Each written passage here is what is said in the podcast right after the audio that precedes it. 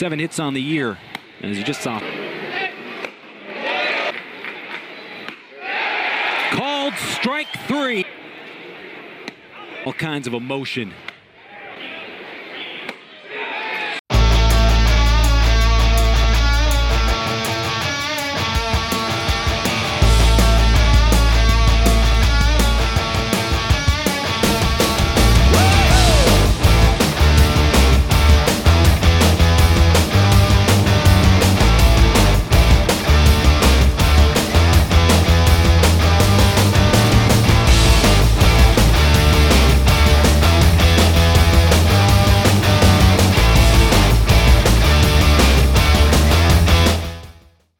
Back to Draft Week. Uh, as we look at the uh, some of the top guys from New Jersey headed for the MLB Draft in uh, next week, starting Sunday the seventeenth. We've got Connor Staine here, U- UCF, uh, West Morris, West Morris Central, um, 2019 grad. So uh, certainly plenty of bona fide New Jersey. Odds-on top uh, player from Jersey to be selected in the draft coming up. Um, whether that's day one or day two, we'll find out. But most importantly, thanks for stopping by, Connor, and uh, and welcome. Yeah, thank you. I appreciate it. It's good to be uh, back on again. Always, always good to have you. You're back in Jersey now until the draft, right? Yeah, correct. So, so you're, you know, obviously when we talked in the winter, we talked a lot about the potential of of this happening and and certainly your spot and certainly all the eye opening that that happened in the fall and coming closer to realizing the the potential that you kind of shown all along. Um, really, the big day for you when you went from, at least in the eyes of everybody watching, to that potential to, damn, this is reality. This is going to be a big thing on draft day. Early March, March fifth, first Saturday of the uh, of the of the month uh, non-league game, you face Ole Miss, ends up winning the College World Series. Seven innings, 11 Ks, two hits, one walk, and all of a sudden Connor Staine is a possible first-round pick. And all these things we talk about are real. Um, you know, we joke about, okay, that's the day that changed your life, but really, I mean, that kind of was. Yeah, no, it was um obviously it was an incredible game. You know, um we yeah, I'll give credit to Ole Miss where credit's due. They had a, a rough year in regards to the middle half of the season, but they pulled it out. I mean, they were the 64th team into the College World Series and they end up winning it. I don't really know if that's ever happened before. Um, but yeah, when we were playing them, you know, their guy wasn't wasn't anything impressive from a from a pitch repertoire perspective, but he just pounded the zone and let us put the ball in play. And sure enough, it was a it was a pitcher's duel for 12 innings. And then um, sure enough, you know, we get that hit from Riley Wash and, and we uh, end up winning that game in a walk-off fashion. But, uh, you know, for me, it was more so that was the biggest stage I've been on in my entire life. I've never faced a, a number two team in the country at that point, And really, I'd never faced a ranked team at that point um, in my career. So coming in against them, you know, they had, I think we had like 7,000 fans or something like that at the game. It's just completely packed by the time I'm getting out there to warm up, you know, adrenaline's pumping hearts racing because we just had a tight one the night before.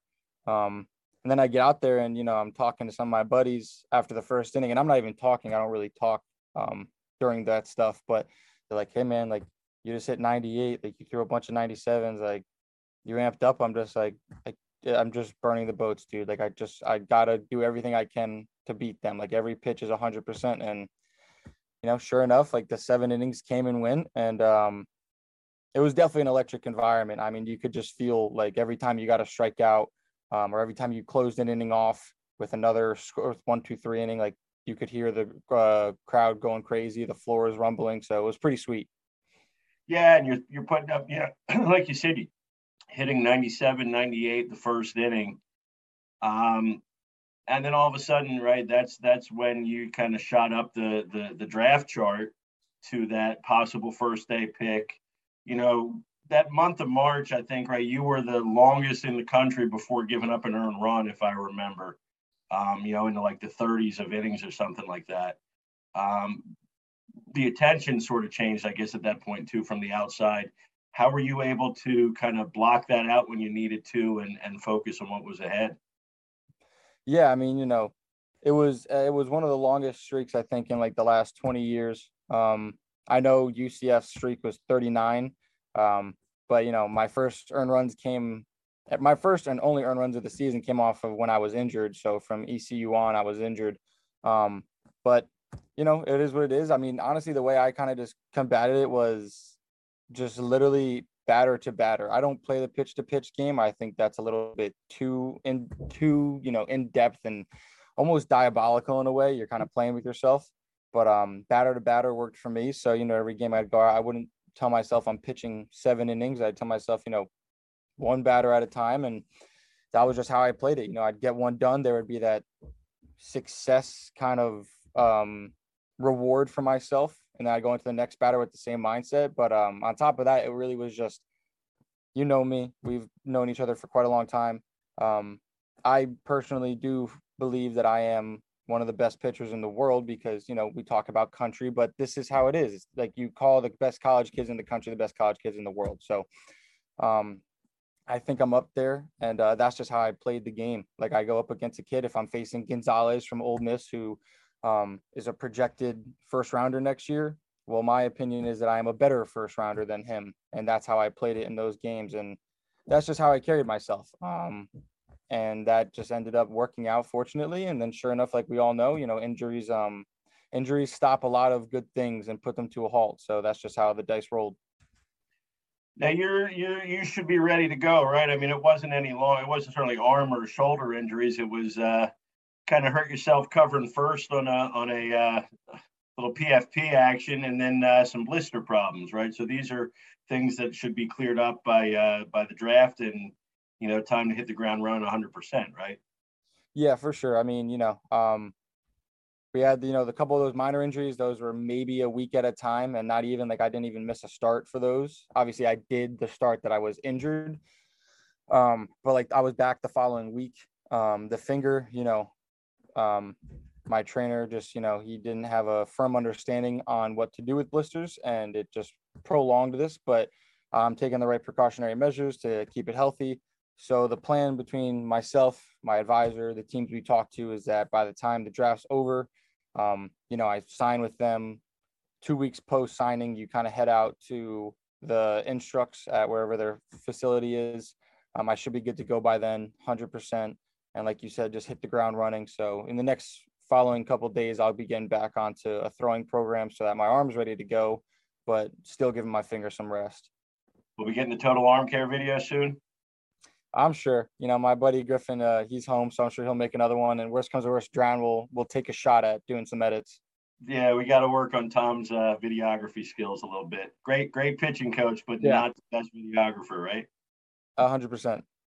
Yep, that's Tom Drown for everybody who uh, doesn't know out there. Total Arm Care. We've talked about them and uh, the great stuff that they do for for pitchers, and Connor certainly being a product of there. Um, you know, this has been a dream of yours since you were a, a, a little Connor, um, mm-hmm. which I, I can't imagine you ever being that little. But you know, we're we're you know when this airs, less than a week away from you know that becoming a reality. Um, what's the feeling like in in your head as this draws closer?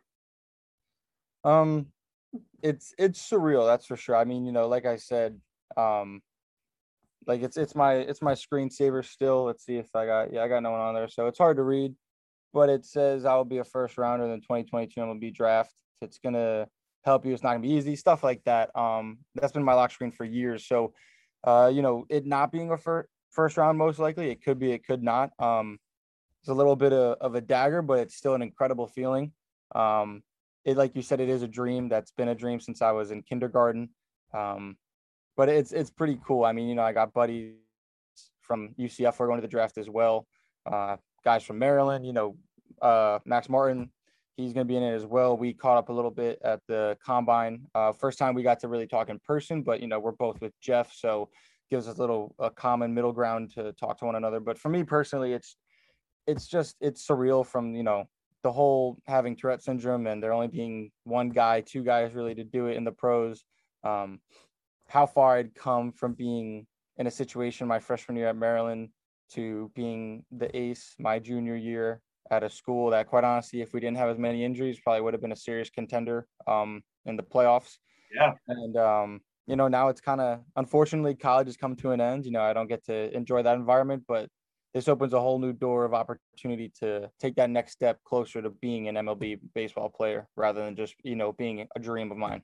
Yep, yep. Now you mentioned obviously uh, the the most notable um, person with Tourette's that played in the majors, Jim Eisenreich, for years, mm-hmm. and and and with the Phillies, obviously most notably.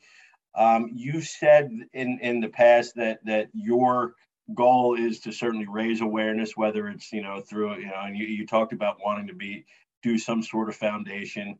You know, as you as your platform increases, um, I guess those plans sort of increase as well. Yeah, no doubt. Um, you know, I uh, I have a sweatshirt on, so I can't show it, but I have the relentless tattoo on my inside my left bicep and you know the TNDS being in teal. Uh, I want to build a brand off of that. You know, shirts, baseball apparel, all those things. But you can basically customize the TNDS to a different color. For um, you could do like basically um, the different color puzzle for autism. You could do pink for breast cancer. Anything to basically spread awareness to what you want. And relentless is just supposed to be the motto that you're relentless in your pursuit to success and pursuit to happiness and whatever it takes to be happy, no matter what you're dealing with, you can accomplish it. Um, whatever goals you have set, you can accomplish it. So that's going to probably go hand in hand with um with a Tourette syndrome foundation and fundraiser that myself and and Jeff will help coordinate along with my dad because I know he's very big into this as well. Um, so I'm sure that's gonna, like you said, as I kind of work my way through the minors and hopefully get into the major league status, um, that'll carry more weight. It'll start hitting the ground running and uh, hopefully that can become something really big because I do personally believe not only is Tourette syndrome not really well known for most people, but it's great if you can find something that can spread awareness to every other disability and illness and disorder rather than it just being one. So I think that'll be really awesome. Definitely. Um, what was your favorite team growing up? I mean, it has to be the Yankees. Um, you know, I I've grown because we know it's we know it's about to be whoever calls your name is going to become your favorite team. yeah, no doubt. It has but, but just curious, growing up, who your favorite was. Yeah, I mean, you know, I like get hopscotches. Like when you're a little kid, you like the Yankees because they're the best team ever. Um, as I got older, I kind of liked more players on on the Rays. Uh, you know, they got guys I really look up to and admire, like Glasnow, Shane Baz. Shane McClanahan went to USF, um, so I can't say I look up to him, but he's an incredible arm. Um, uh, you know, so the Rays have been a big one, especially kind of in the past couple of years. Um, and then, you know, I don't like the Red Sox because they're opposed to the Yankees, but I enjoyed going to Red Sox games. I mean, their fans are are some of the craziest people I've ever met in my entire life. So, you know, I've hopscotched around, you know, a little bit. One last before we go, the you mentioned the combine. Um, your takeaways for and and most memorable experiences from the uh, from the draft combine. Yeah, and the takeaways are that there's a lot of good competition out there. Um, you know, I saw something the other day that had me in the top 26 arms in the country slash world, however you want to phrase those things.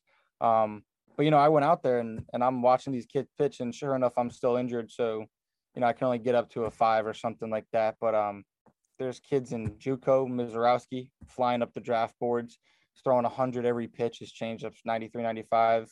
Um, so the takeaway really is there's a lot of incredible talent out there. Um, and that if you want to be that guy, not at the, you know, the draft level and minor league level, you want to be at the professional level, MLB, like there's no days off. Like you're working every day. If you're taking time off, it's another chance for the guys to get better. So um, as much as it was an incredible time, that was that, you know, another one of those parts in your life where like this is an eye opener. Like I know I'm good and I'm really good, but there's kids who are just as good who I got to beat out in one way, shape, or form. And um, I think the coolest moment, you know, we only got three minutes on the mound. It's just, you know, it's structured by television because everything was on MLB Network. Mm-hmm. But um, it was pretty incredible. You know, you're warming up in the bullpen uh, at Petco Park. You're looking out there. There's 2,000 kids screaming, losing their mind. Um, then you get out on the mound and it's just you and 60 scouts and a bunch of other really good baseball players watching you. So um, it was pretty surreal, and you know, hopefully that won't be the uh, last time I'm ever pitching on an MLB mound. Or at Petco, right? Hopefully, we'll uh, that could that could change pretty soon. Yeah, no doubt. Well, let's hope. Let's hope. Uh, you know, I don't. I don't like waiting a long time. I know you probably don't. So let's let's hope we hear that Sunday night rather than having to wait till Monday. But like I said, you know, late first day, early second. The uh, the next chapter is about to begin, and uh, we couldn't be more excited for you, Connor. Thank you for coming on. Yeah, thank you. Always uh, always fun coming back talking to a Sandlot legend. That's right. Oh no, no, no. You're the Sandlot legend. I'm just the old guy that ran it called off games too early. That's that's another episode.